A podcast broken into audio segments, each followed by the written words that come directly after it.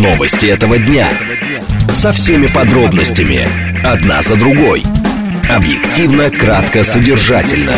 Поток. Успеем сказать главное. Программа предназначена для лиц старше 16 лет. 16 часов 5 минут в Москве. У микрофона Анна Соловьева. Здравствуйте. Это информационная программа «Поток» на радиостанции «Говорит Москва» 94 и 8 FM. Эм. Все последние, самые актуальные новости мы обсудим в течение ближайшего часа. И вначале я напомню наши координаты. СМС-портал плюс семь девять два пять восемь восемь восемь восемь девять четыре восемь. Телеграмм для сообщений «Говорит Москобот». Номер прямого эфира семь три семь три девять четыре восемь. Код города четыре девять пять. Видеотрансляция в YouTube-канале, в социальной сети ВКонтакте и в Телеграм-канале «Радио говорит МСК». И там все а, последние а, новости. Также я напомню, что в ближайшее время должно начаться выступление Владимира Путина в клубе «Валдай». А, это транслируют телеканалы. И вы можете, собственно, это посмотреть, понаблюдать за этим, если хотите. Так, о чем мы будем говорить в течение этого часа? ФАС потребовала от нефтекомпании независимых АЗС снизить э, стоимость топлива. Тем не менее, э, цены на бензин продолжили расти, как это ни странно. РФС э, предложил вернуть в России тотализаторы на все виды спорта. Россияне отказываются от просмотра телевизора. Узнаем, так ли это и почему люди не хотят смотреть телевизор. А в Минздраве заявили, что число граждан России с ожирением с 2009 года выросло на 36 процентов. Будем выяснять, что с этим делать. Поток. Успеем сказать главное. Федеральная антимонопольная служба потребовала от нефтекомпаний и независимых автозаправок снизить стоимость топлива. А, письма такие, собственно, были направлены вертикально интегрированным компаниям и независимым АЗС во все 32 компании а, Федеральная антимонопольная служба отправила такие послания. Цитирую. В случае отсутствия принятых мер а, со стороны организации служба будет рассматривать их как признаки нарушения антимонопольного законодательства. А, ФАС отметили, что проверка экономической обоснованности стоимости мелкоптовой реализации топлива с нефтебаз продолжается. А, ну, собственно, возбуждаются дела и так далее. А, еще 29 сентября сообщалось, что были выявлены нарушения да, на рынке нефтепродуктов. Э, эти нарушения выявили в Белгородской, Ростовской области, в Краснодарском, Ставропольском краях, а также в Дагестане. Александр Новак, тем, не, тем временем вице-премьер заявлял ранее, что ситуация на российском топливном рынке постепенно стабилизируется. Началось небольшое снижение. Да?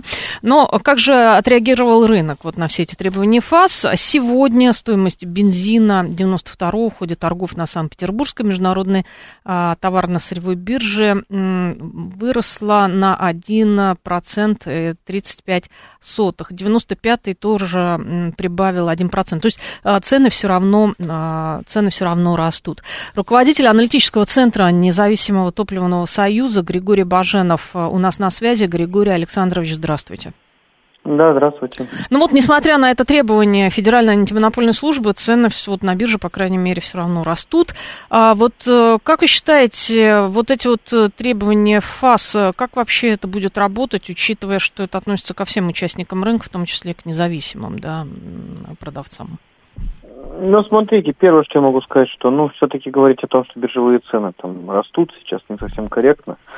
Все-таки биржевая динамика, она достаточно волатильная, и, соответственно, у нас один день они могут расти, другой день они могут падать. Просто нет сейчас То есть нет такой связи, роста. да? Угу, угу. Но я просто сейчас не вижу устойчивого роста в отношении биржевых цен. Да, понятно, что мы видим, что относительно, например, там, уровня 25 э, сентября они чуть подросли, но в то же самое время они там росли сначала, потом просели. Сейчас вот опять чуть стали расти. Скорее речь идет о вокруг некого устойчивого уровня уже. Вот, то в плюс, то в минус идут цены. Э, вот то, что было раньше, это другое немножко, когда у нас постоянно росли цены, и, в общем-то, никаких снижений не происходило. А вот то, что касается фаз, ну, смотрите, э, на самом деле, мне кажется, что это в большей степени похоже на такой э, способ коммуникации с рынком. Дескать, uh-huh. давайте выполняйте подобного рода решения, надо снизить цены, как бы, а если не снизите, мы тогда уже будем непосредственно разбираться. То есть я не, не знаю, не, не вижу здесь какого-то конкретного инструмента воздействия э, на рынок, э, тем более в рамках таких больших масштабов, кроме как коммуникативного. Угу. Ну, то есть это честно, как, знаете, как говорят, словесная интервенция, да? Ну да, в большей степени на это похоже. Вот, ну правда, конечно, не только словесно, но и письма разослали соответствующие угу. от Федеральной антимонопольной службы. Независимый топливный союз тоже получил соответствующее письмо. Угу. Вот, в общем, влияйте на своих участников рынка, пусть они цены понижают. Ну, то есть, а, Григорий Александрович, и как э, вы влияете на своих, э, собственно? Ну, а что значит влиять? Вы же сами угу. понимаете прекрасно, что как бы ситуация, она не из простых. Цены, которые есть сейчас на стелах, они, в общем-то, наконец-то дают возможность в настоящий момент времени хоть какую-то прибыль зарабатывать. До этого два месяца все стояли в убытках. Угу. Когда убытки были, все кричали, ой, цены высокие, какой ужас, какой ужас, надо срочно принимать меры, чтобы они дальше не росли. Но никто же не смотрел на, маржина, на маржинальность того же самого топливного сектора. Угу. Поэтому, ну, если мы увидим, э, мы будем наблюдать, я думаю, в целом корректировку розничных цен до э, приемлемого, приемлемого экономически обоснованного уровня, но без всяких интервенций в масс. Угу. Надо сейчас хотя бы, чтобы цены, которые на бирже и в небиржевом сегменте закрепились на нормальном приемлемом уровне. А что это? что такое? Что такое вот этот вот нормальный приемлемый уровень? Он какой? Ну это уровень, который, ну смотрите, у нас же есть примерное понимание, какая должна быть маржинальность на топливе, да? То есть это 10-12 процентов это то, что вам позволяет окупать операционные затраты при реализации топлива, ну связанные в том числе и с арендой земельного участка, и с оплатой труда, и с и другие различного рода, различного рода издержки, которые возникают в рамках любой бизнес-деятельности. Есть в том числе и нормальная определенная э, наценка, которая должна давать возможность окупать инвестиции, которые были вложены в АЗС. Когда у вас нет таких возможностей, ну, вы просто перестаете развивать э, инфраструктуру нефтепродуктообеспечения или вообще закрываете АЗС, отчаявшись ее продать. У нас как будто бы, понимаете, в стране все замечательно с подобного рода инфраструктурой инфраструктуры. Ну, не знаю, ПМ-7 а, проедьте, посмотрите, сколько сейчас стоит закрытых заправок, написано «продаю». Или там трасса Москва-Санкт-Петербург.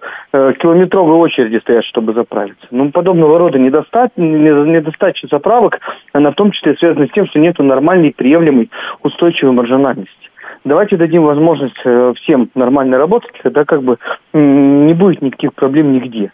Но до тех пор, пока мы будем вот постоянно различного рода интервенции проводить на рынке, у нас будет, в общем-то, такая плачевная ситуация. Угу. А, Григорий, э, Григорий Александрович, у меня, знаете, такой вопрос, как э, обывателя, потребителя. Сколько вот, приемлемая цена, допустим, 95-го бензина и дизельного топлива? Вот приемлемая сейчас. Я считаю, что в настоящий момент времени среднероссийские цены, они же чуть подупали, чуть подкорректировались. Угу. Я считаю, что они нормальные относительно текущего опыта. Ну вот, вот, вот, вот то, что сейчас. То, что сейчас. Да, да. Но если мы говорим о крупнооптовых и мелкооптовых ценах, угу. если они еще сильнее упадут, то, соответственно, будет уже другая цена оптимальна.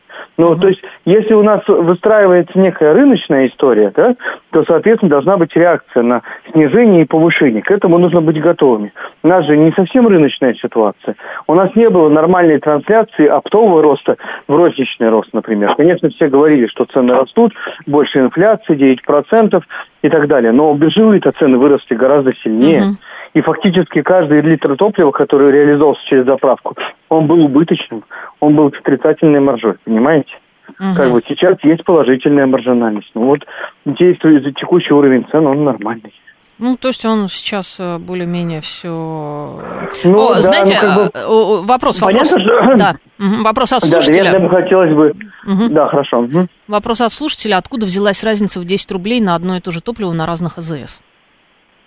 Ну, потому что у нас есть э, некоторые АЗС, которые, в общем-то, имеют собственную э, цепочку от добычи до реализации, это крупные uh-huh. нефтяные компании, и они, соответственно, получают еще определенные вычеты налоговые, так называемые демпфирующие вычеты. Они могут себе позволить стоять в больший убыток. А есть независимые АЗС, у которых соответствующих возможностей нет. Uh-huh. Им убытки никто не компенсирует. Но, вы понимаете, вы же не можете постоянно продавать топливо себе в минус. У вас же тогда экономика не будет сходиться, с налоговой проблемой возникнут. Понятно. Вот. Понятно. Понятно, что все не так просто, да, как бы нам хотелось. Спасибо большое, Григорий Александрович. Григорий Баженов, руководитель аналитического центра независимого топливного а, союза. Не, не поверю, что бензин продают в убыток, пишет Слава.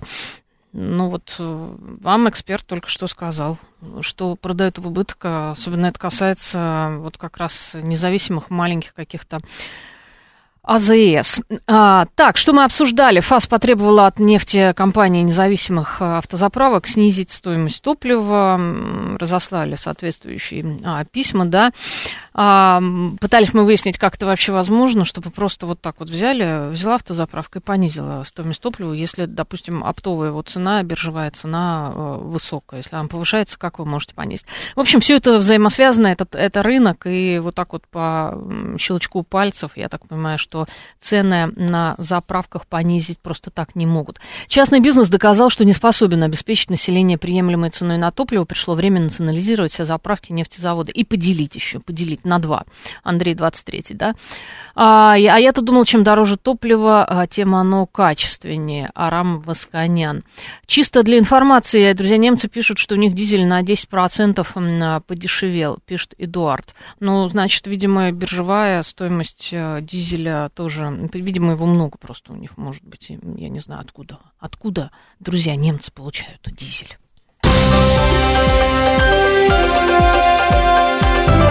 Внимание! Говорит Москва. 94 и 8 FM. Эм. Поток. Успеем сказать главное – Поговорим-ка мы о ставках. А, РФС предложил вернуть э, в России тотализаторы на все виды спорта. Сейчас их организация разрешена только на конные бега и скачки.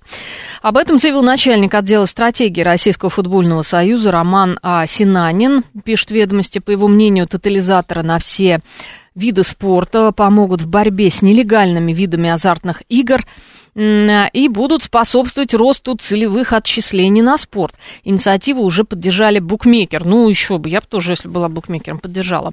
Так, а, АО «Росиподромы» совместно с Минфином уже разработала законопроект с поправками в закон об организации азартных игр. Документ пока не внесен а, в Госдуму. Не внесен, но я так понимаю, что его а, активненько, собственно, хотят внести. А, а ставки на спорт это не, не тотализатор, что ли? Ну, тотализаторы есть. Максим Мелотов, мы об этом и говорим. Но просто сейчас официально, официально конные бега и скачки. Вообще странно, сейчас же ведь э, принимают, да, уже э, ставки. А, Андрей Созин, э, футбольный эксперт, первый вице-президент Федерации Керлинга России, нас на связи. Андрей, здравствуйте. Здравствуйте. А вот у нас слушатель правильно спрашивает. Значит, РФС предложил вернуть в России тотализаторы на все виды спорта. А сейчас их организация разрешена только на конные бега и скачки. Так ли это? Сейчас же, по-моему, и на футбол тоже принимают какие-то ставки. Скажите мне тогда, пожалуйста, разницу между тотализатором и букмекером. А, так. Угу. А какая разница? Ну, это же да. это, это те же ставки. Угу. И эти ставки приветствуются, и букмекерские компании являются крупнейшими спонсорами сейчас клубов.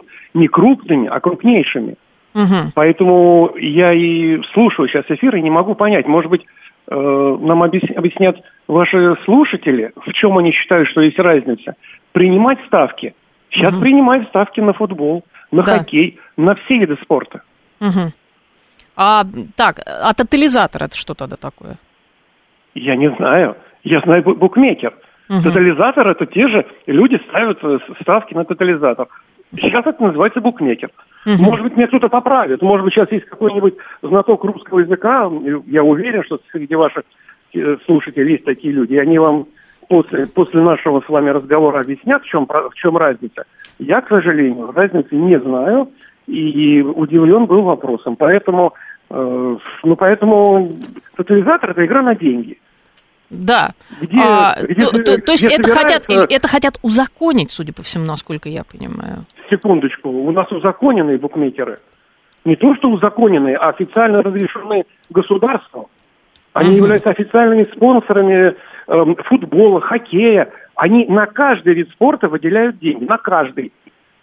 Угу. Включая керлинг, так как я был представлен первым вице-президентом, мы тоже получаем, как федерация, небольшие, конечно, не, не серьезные, но какая-то спонсорская помощь именно от букмекеров идет. Угу. Смотрите, вот я открыла, собственно, эту статью э, в газете «Ведомости». Об этом написали сегодня «Ведомости».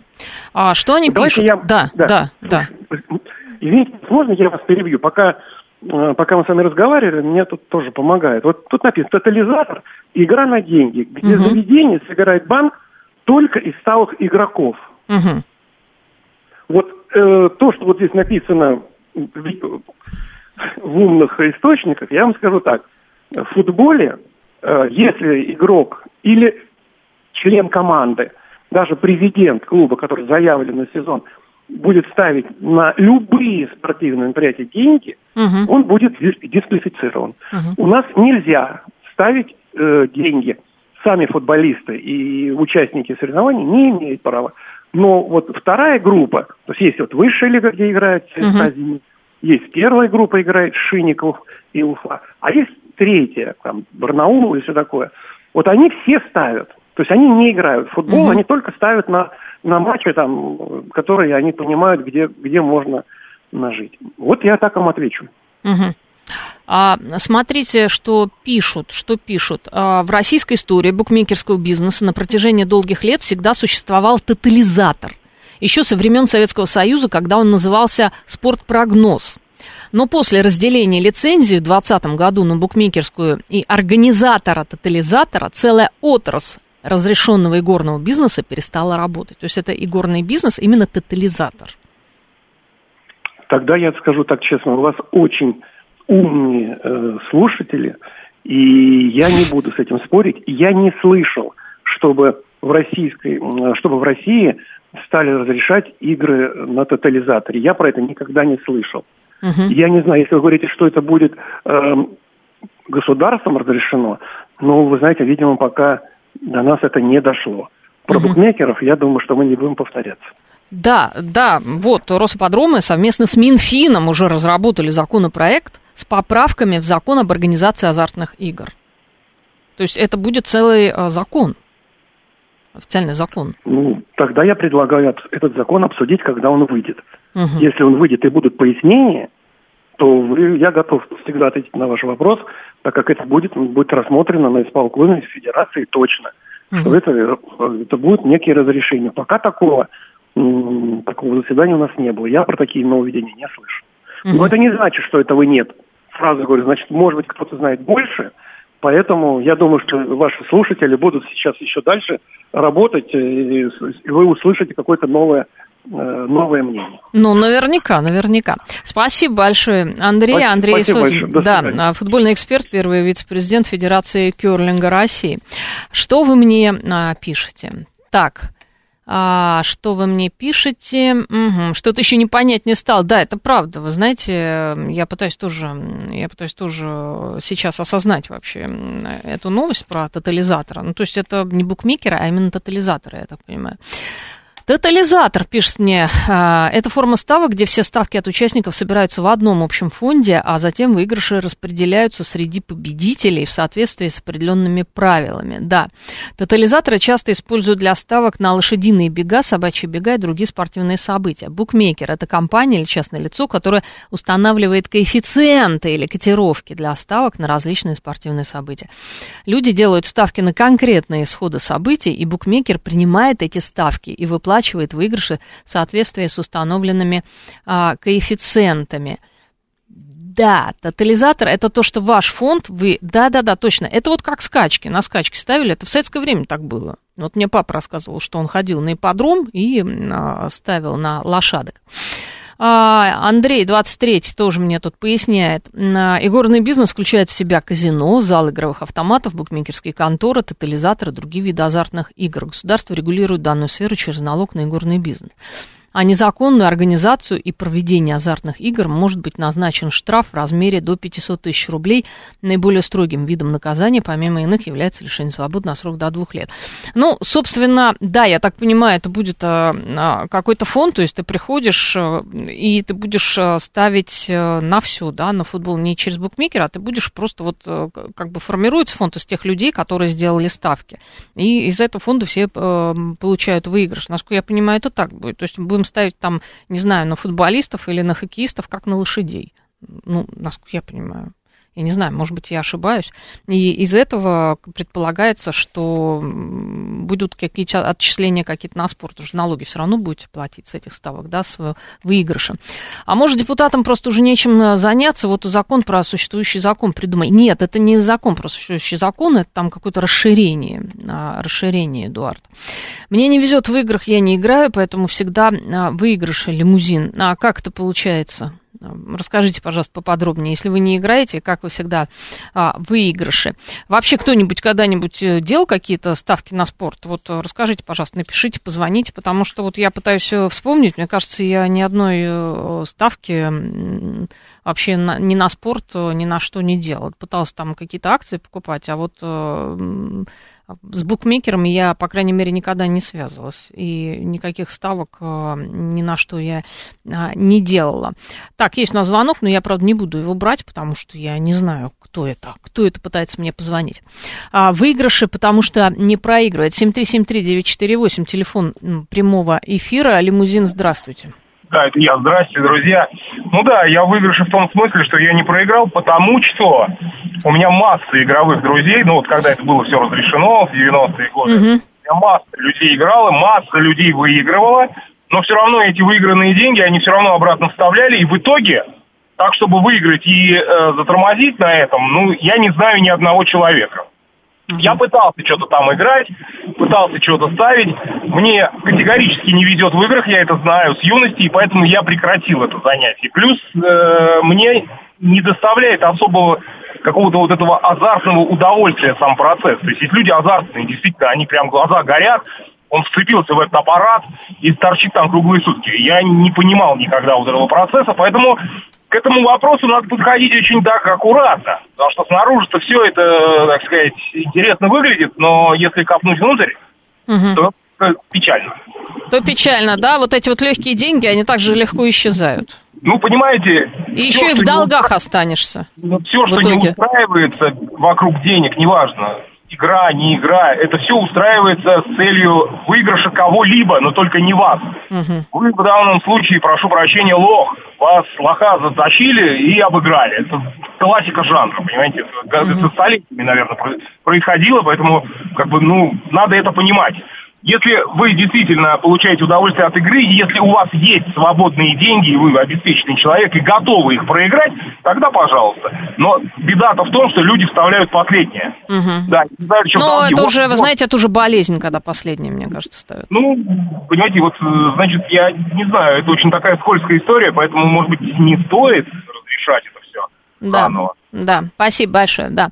А, ну, много чего не стоит разрешать. Э, алкоголь, спиртное приводит к алкоголизму, а табак приводит к зависимости. Ну, в общем, э, много всяких вариантов, знаете ли. Но у нас же все равно есть кластеры, куда вы можете приехать и, например, э, сыграть в казино и так далее. А, ставил ставки на спорт с дедушкой в 90-е, играли на конфеты, угадывали футбольные исходы. В проигрыше были оба, а выигрывал продавец конфет. Евгений Фили, очень вы остроумный умные, я смотрю. А АБЦ мне пишет, считаю ставки гораздо опаснее для населения, чем покер или даже рулетка. Андрей 23. Игра. А, так, игра это для развлечения, а не для выигрыша. В казино ходят тратить. Слушайте, ну кто как, знаете, вот эти вот все время а, истории прекрасные из литературы или какие-то легенды, когда человек пришел, там выиграл дом на побережье просто за одну ночь в казино. А, жизнь приводит к смерти. А, Сермих 65 пишет. Сермих, а, не поспоришь. Ну, никуда не денешься. Реально знаю человека, который за один вечер проиграл свой дом и дом родителей, а, пишет Эдуард. И такое, мы об этом и говорим, и такое тоже бывает. У меня знакомая семью потеряла из-за этих азартных игр. Э, это хуже наркомании, жена не выдержала безденежья, дядя Вася. А, страшные вещи вы пишете мне. Ну, Федор Михайлович Достоевский тоже там можно вспомнить, и много других выдающихся людей. У них были всякие болезненные привязанности. А, никто не садится проигрывать. Это правда, Максим, но в итоге это все равно проигрывает. А, так, ну, в общем, страшные вы пишете вещи, играть нельзя. На самом деле, да, конечно, нельзя. Все это, все это честно, от лукавого. Далее у нас новости, а потом продолжим. Новости этого дня. Со всеми подробностями. Одна за другой. Объективно, кратко, содержательно. Поток. Успеем сказать главное. 16 часов 35 минут российской столицы. У микрофона Анна Соловьева. Здравствуйте. Мы продолжаем информационную программу а, «Поток». Напомню, наши координаты. СМС-портал плюс семь девять два пять восемь восемь восемь восемь девять четыре восемь. Телеграмм для сообщений говорит МСК-бот. Номер прямого эфира семь три семь три девять четыре восемь. Код города а, четыре девять пять. Посмотреть на нас можно в YouTube-канале, в социальной сети ВКонтакте и в Телеграм-канале «Радио говорит МСК». И там почитать все а, последние новости. В вдогонку к предыдущей теме о тотализаторах. Андрей 23 пишет, тотализатор повышает интерес населения к спортивным соревнованиям на 197%. А, интересный у вас расчет, хотелось посмотреть, откуда они взяты. А, можно считать, что при отсутствии возможности проведения международных состязаний планирует повысить привлекательность, э, планирует повысить привлекательность национальных а, турниров. Да не, ну, денег хотят заработать на самом деле, они повысить привлекательность. Итак, о чем мы будем а, говорить в ближайшее ближайшие 24 минуты россияне отказываются от просмотра телевизора. Узнаем, так ли это, почему россияне не хотят смотреть больше телевизор. А в Минздраве заявили, что число граждан России с ожирением с 2009 года выросло аж на 36%. А, ну, это много довольно. И почему так происходит, тоже мы попытаемся выяснить. Поток. Успеем сказать главное – доля населения России, а, которая не смотрит телевидение, увеличилась почти в три раза с 2018 года, за последние пять лет. Да? Показатель поднялся с 13 до 31%, сообщил генеральный директор ВЦИОМа Валерий Федоров. По его словам, это треть населения активные интернетчики, то есть остальные две трети неактивные интернетчики, я так понимаю. По данным Всероссийского центра изучения общественного мнения, доля россиян, которые смотрят лишь телевизор и не пользуются интернетом, составляет 16%. Это на 7% меньше показателя 2018 года.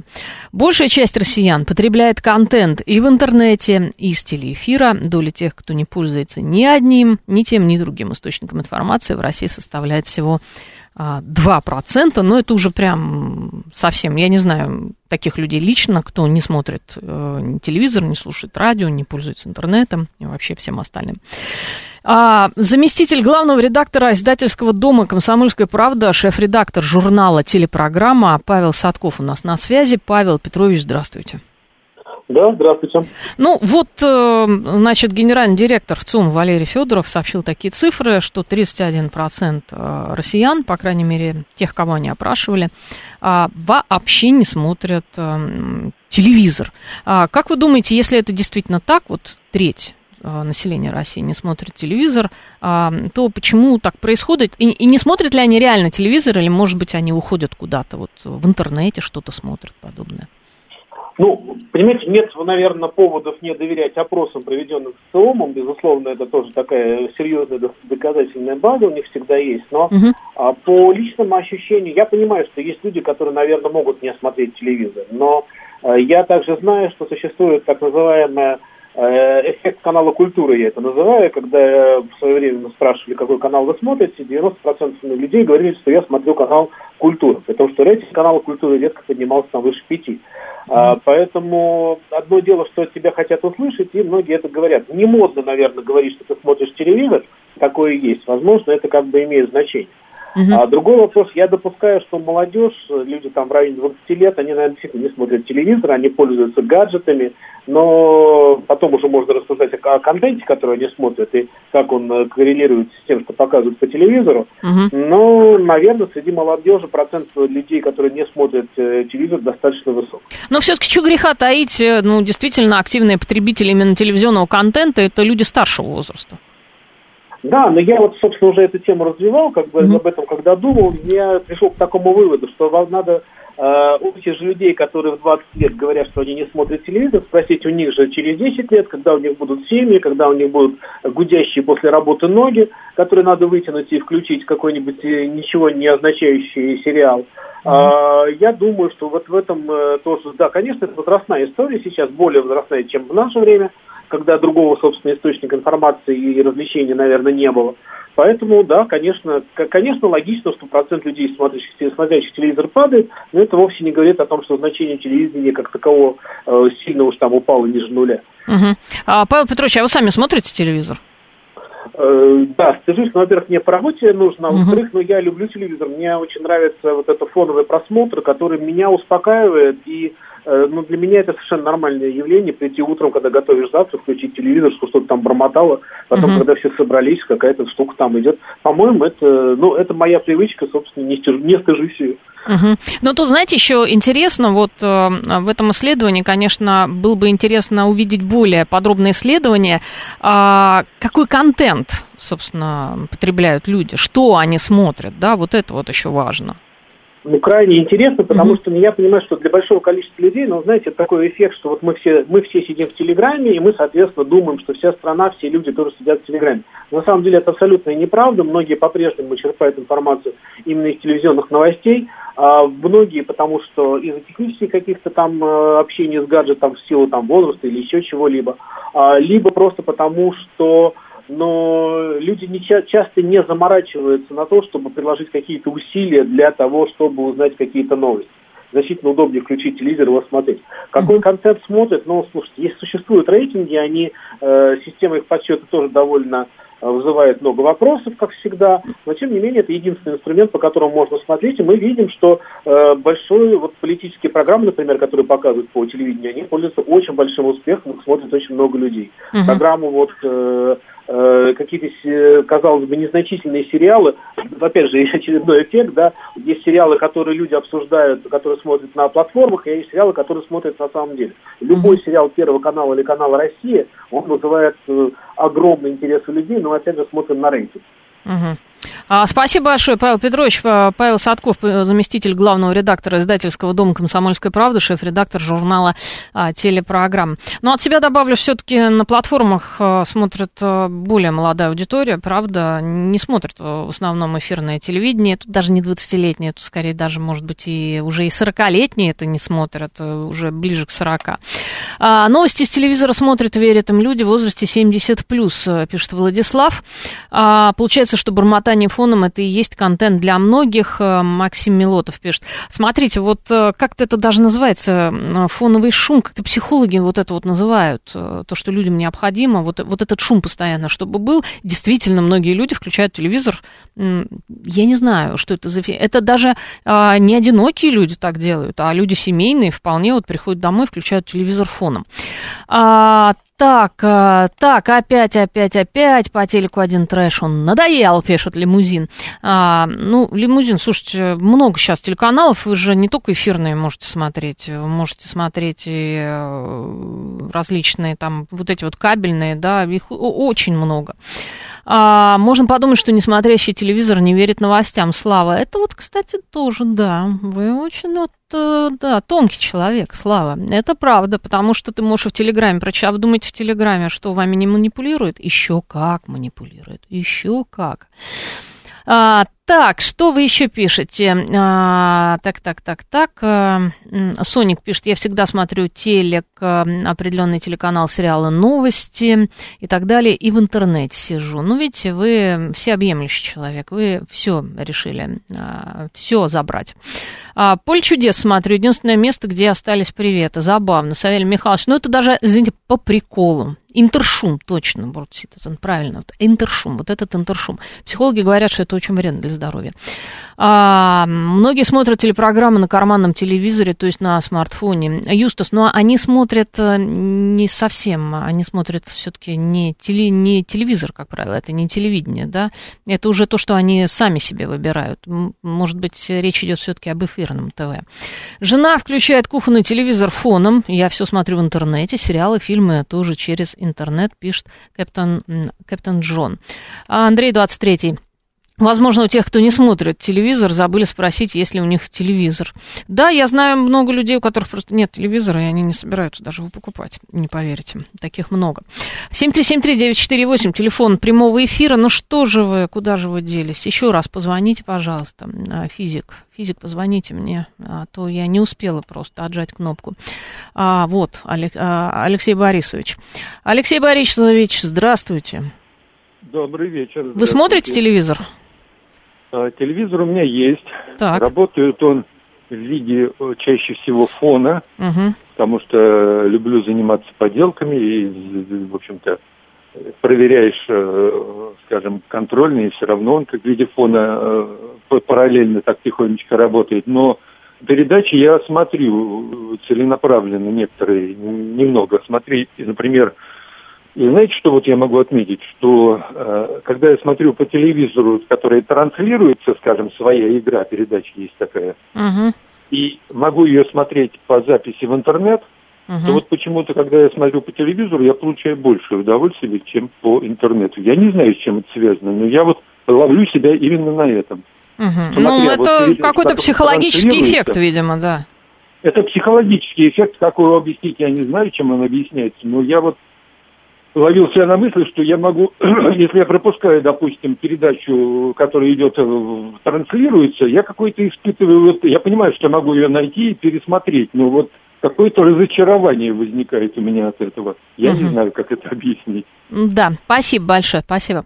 А, так, по телевизору смотреть вкуснее, это правда, пишет Максим. Да, это что-то такое вот непонятно даже, почему, да, по телевизору как-то. Но, с другой стороны, какие-то трансляции спортивные, ну, их действительно надо смотреть в прямом эфире, и по телевизору их смотреть классно, причем на большом экране. 7373948, телефон прямого эфира. Анна, здравствуйте. Вы смотрите телевизор? Да. Да, иногда смотрю. Угу. Молодежь смотрит в основном спорт, конечно. Да. Но я иногда смотрю. Если какой-то вдруг сериал заинтересовал, последнее, что смотрела Раневскую. Вот угу. как те мыши, плевалась, но ела кактус. Пока не досмотрела, не выключила. Ну, вы все-таки плевались, да? Ну, конечно, плевалась. Там что же не плеваться-то? Да. Ну, досмотрела. Новости смотрю по телевизору иногда. Есть какой-то канал, по которому иногда бывает Рафаэль Ардуханян. Ну, если это кто-то вот позвонит, Ань там, или мама, или кто-то там по такому-то каналу Ардуханян твой включает. Значит, uh-huh. смотрю Рафаэля Ардуханяна. Иногда смотрю, когда выступает Евгений Становский, но это тоже кто-то позвонит, скажет. Uh-huh. Ну и вот сейчас по культуре показывают, около десяти начинается рубрика у них «Забытое кино».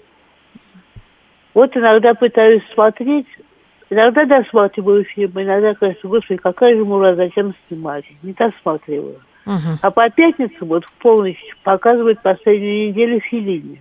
Угу. Ну, Ой, как поздно-то.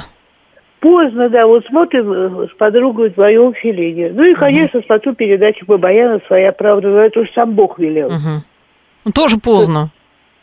Тоже поздно, да. Вот в эту пятницу все-таки пораньше немножко началось. Uh-huh. А так поздно, тяжело, ну, ну не посмотреть передачу главного редактора, но вроде как-то, ну... Да. Да. Спасибо вам, Анна. Спасибо вам большое. А, да, это правда, это правда. Приходится смотреть. Кстати, вот очень много какого-то интересного контента, хороших фильмов загоняют почему-то в за полночь. Странная политика телекомпании. Ну, правда, странно.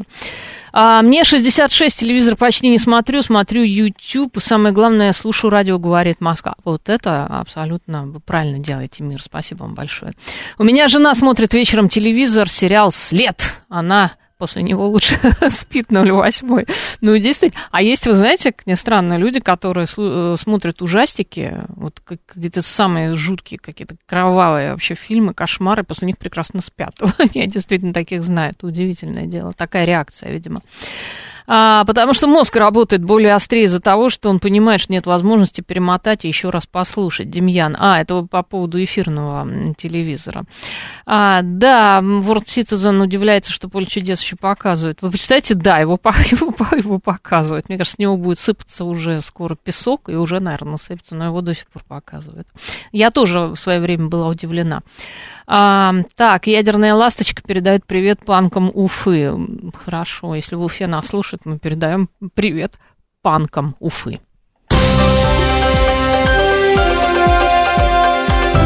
Внимание! Говорит Москва. 94 и 8 FM. Эм. Поток. Успеем сказать главное. Поговорим о наболевшем. А, такая толстая-толстая тема сейчас будет. Число граждан России с ожирением с 2009 года выросло на 36%.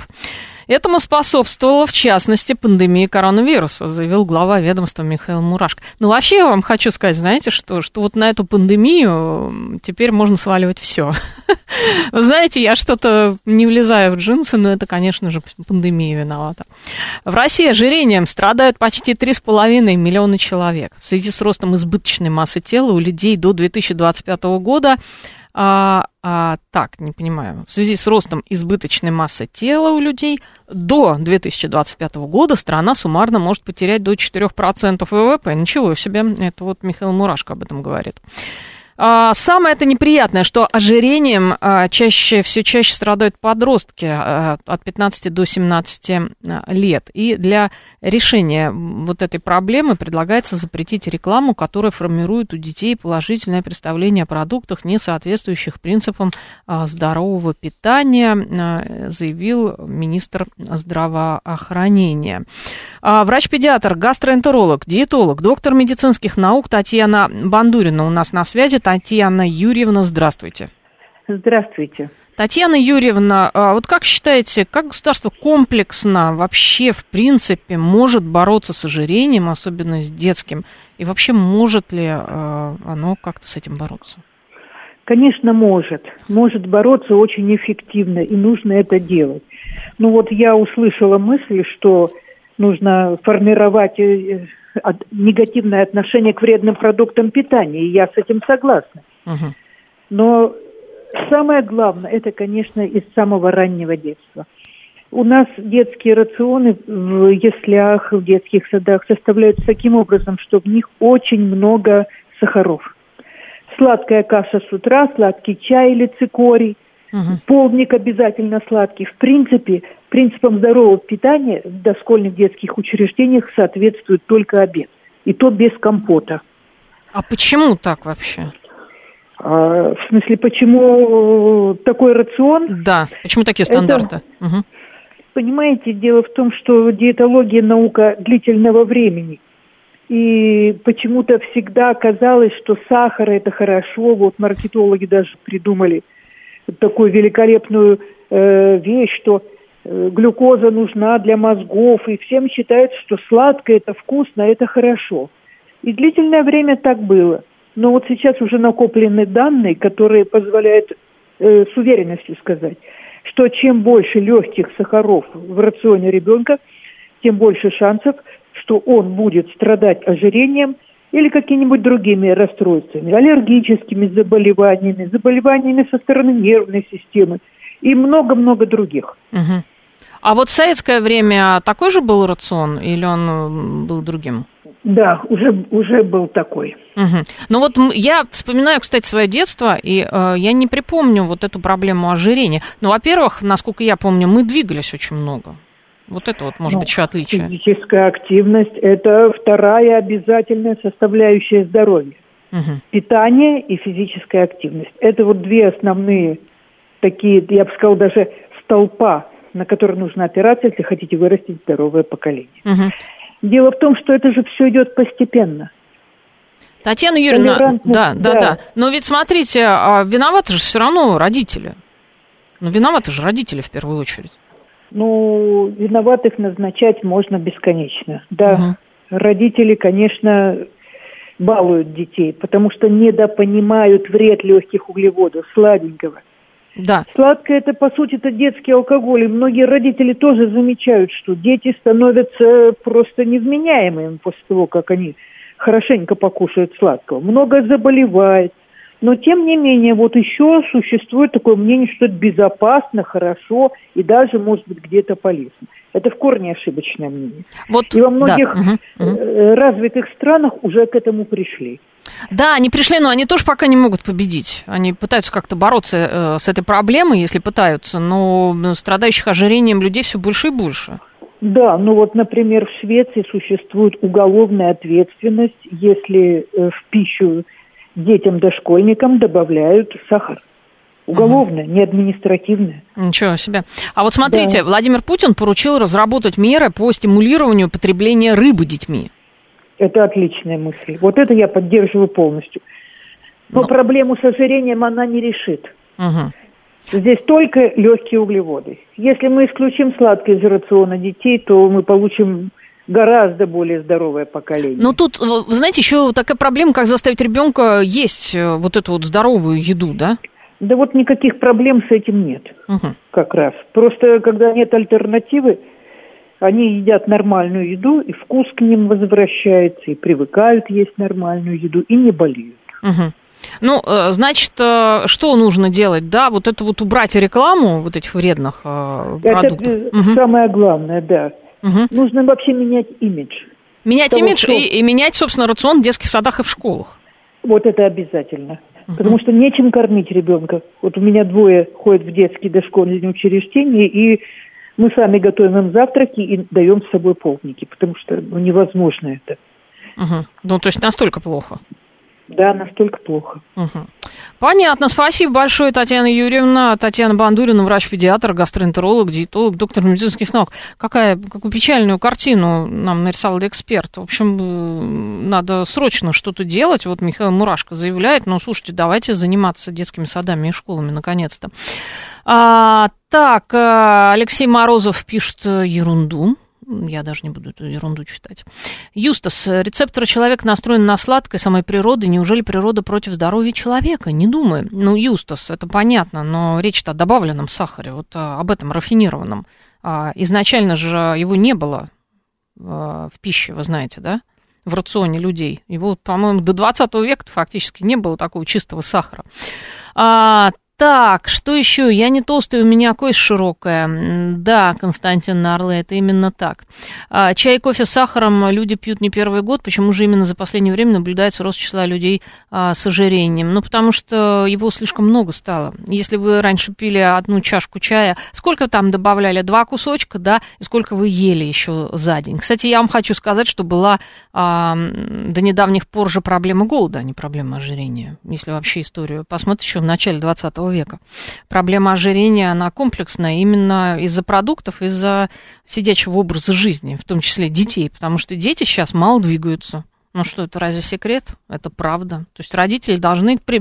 какие-то усилия, усилия прикладывать для того, чтобы их э, дети все-таки двигались больше, да, не кормить их, может быть, картошкой фри, пицца, пицца, картошка фри, газировка, всякие вот эти вот э, сырки глазированные, э, сладкая молочка, э, шоколад. Ну, мне кажется, что стоит как-то, да, пересмотреть рацион.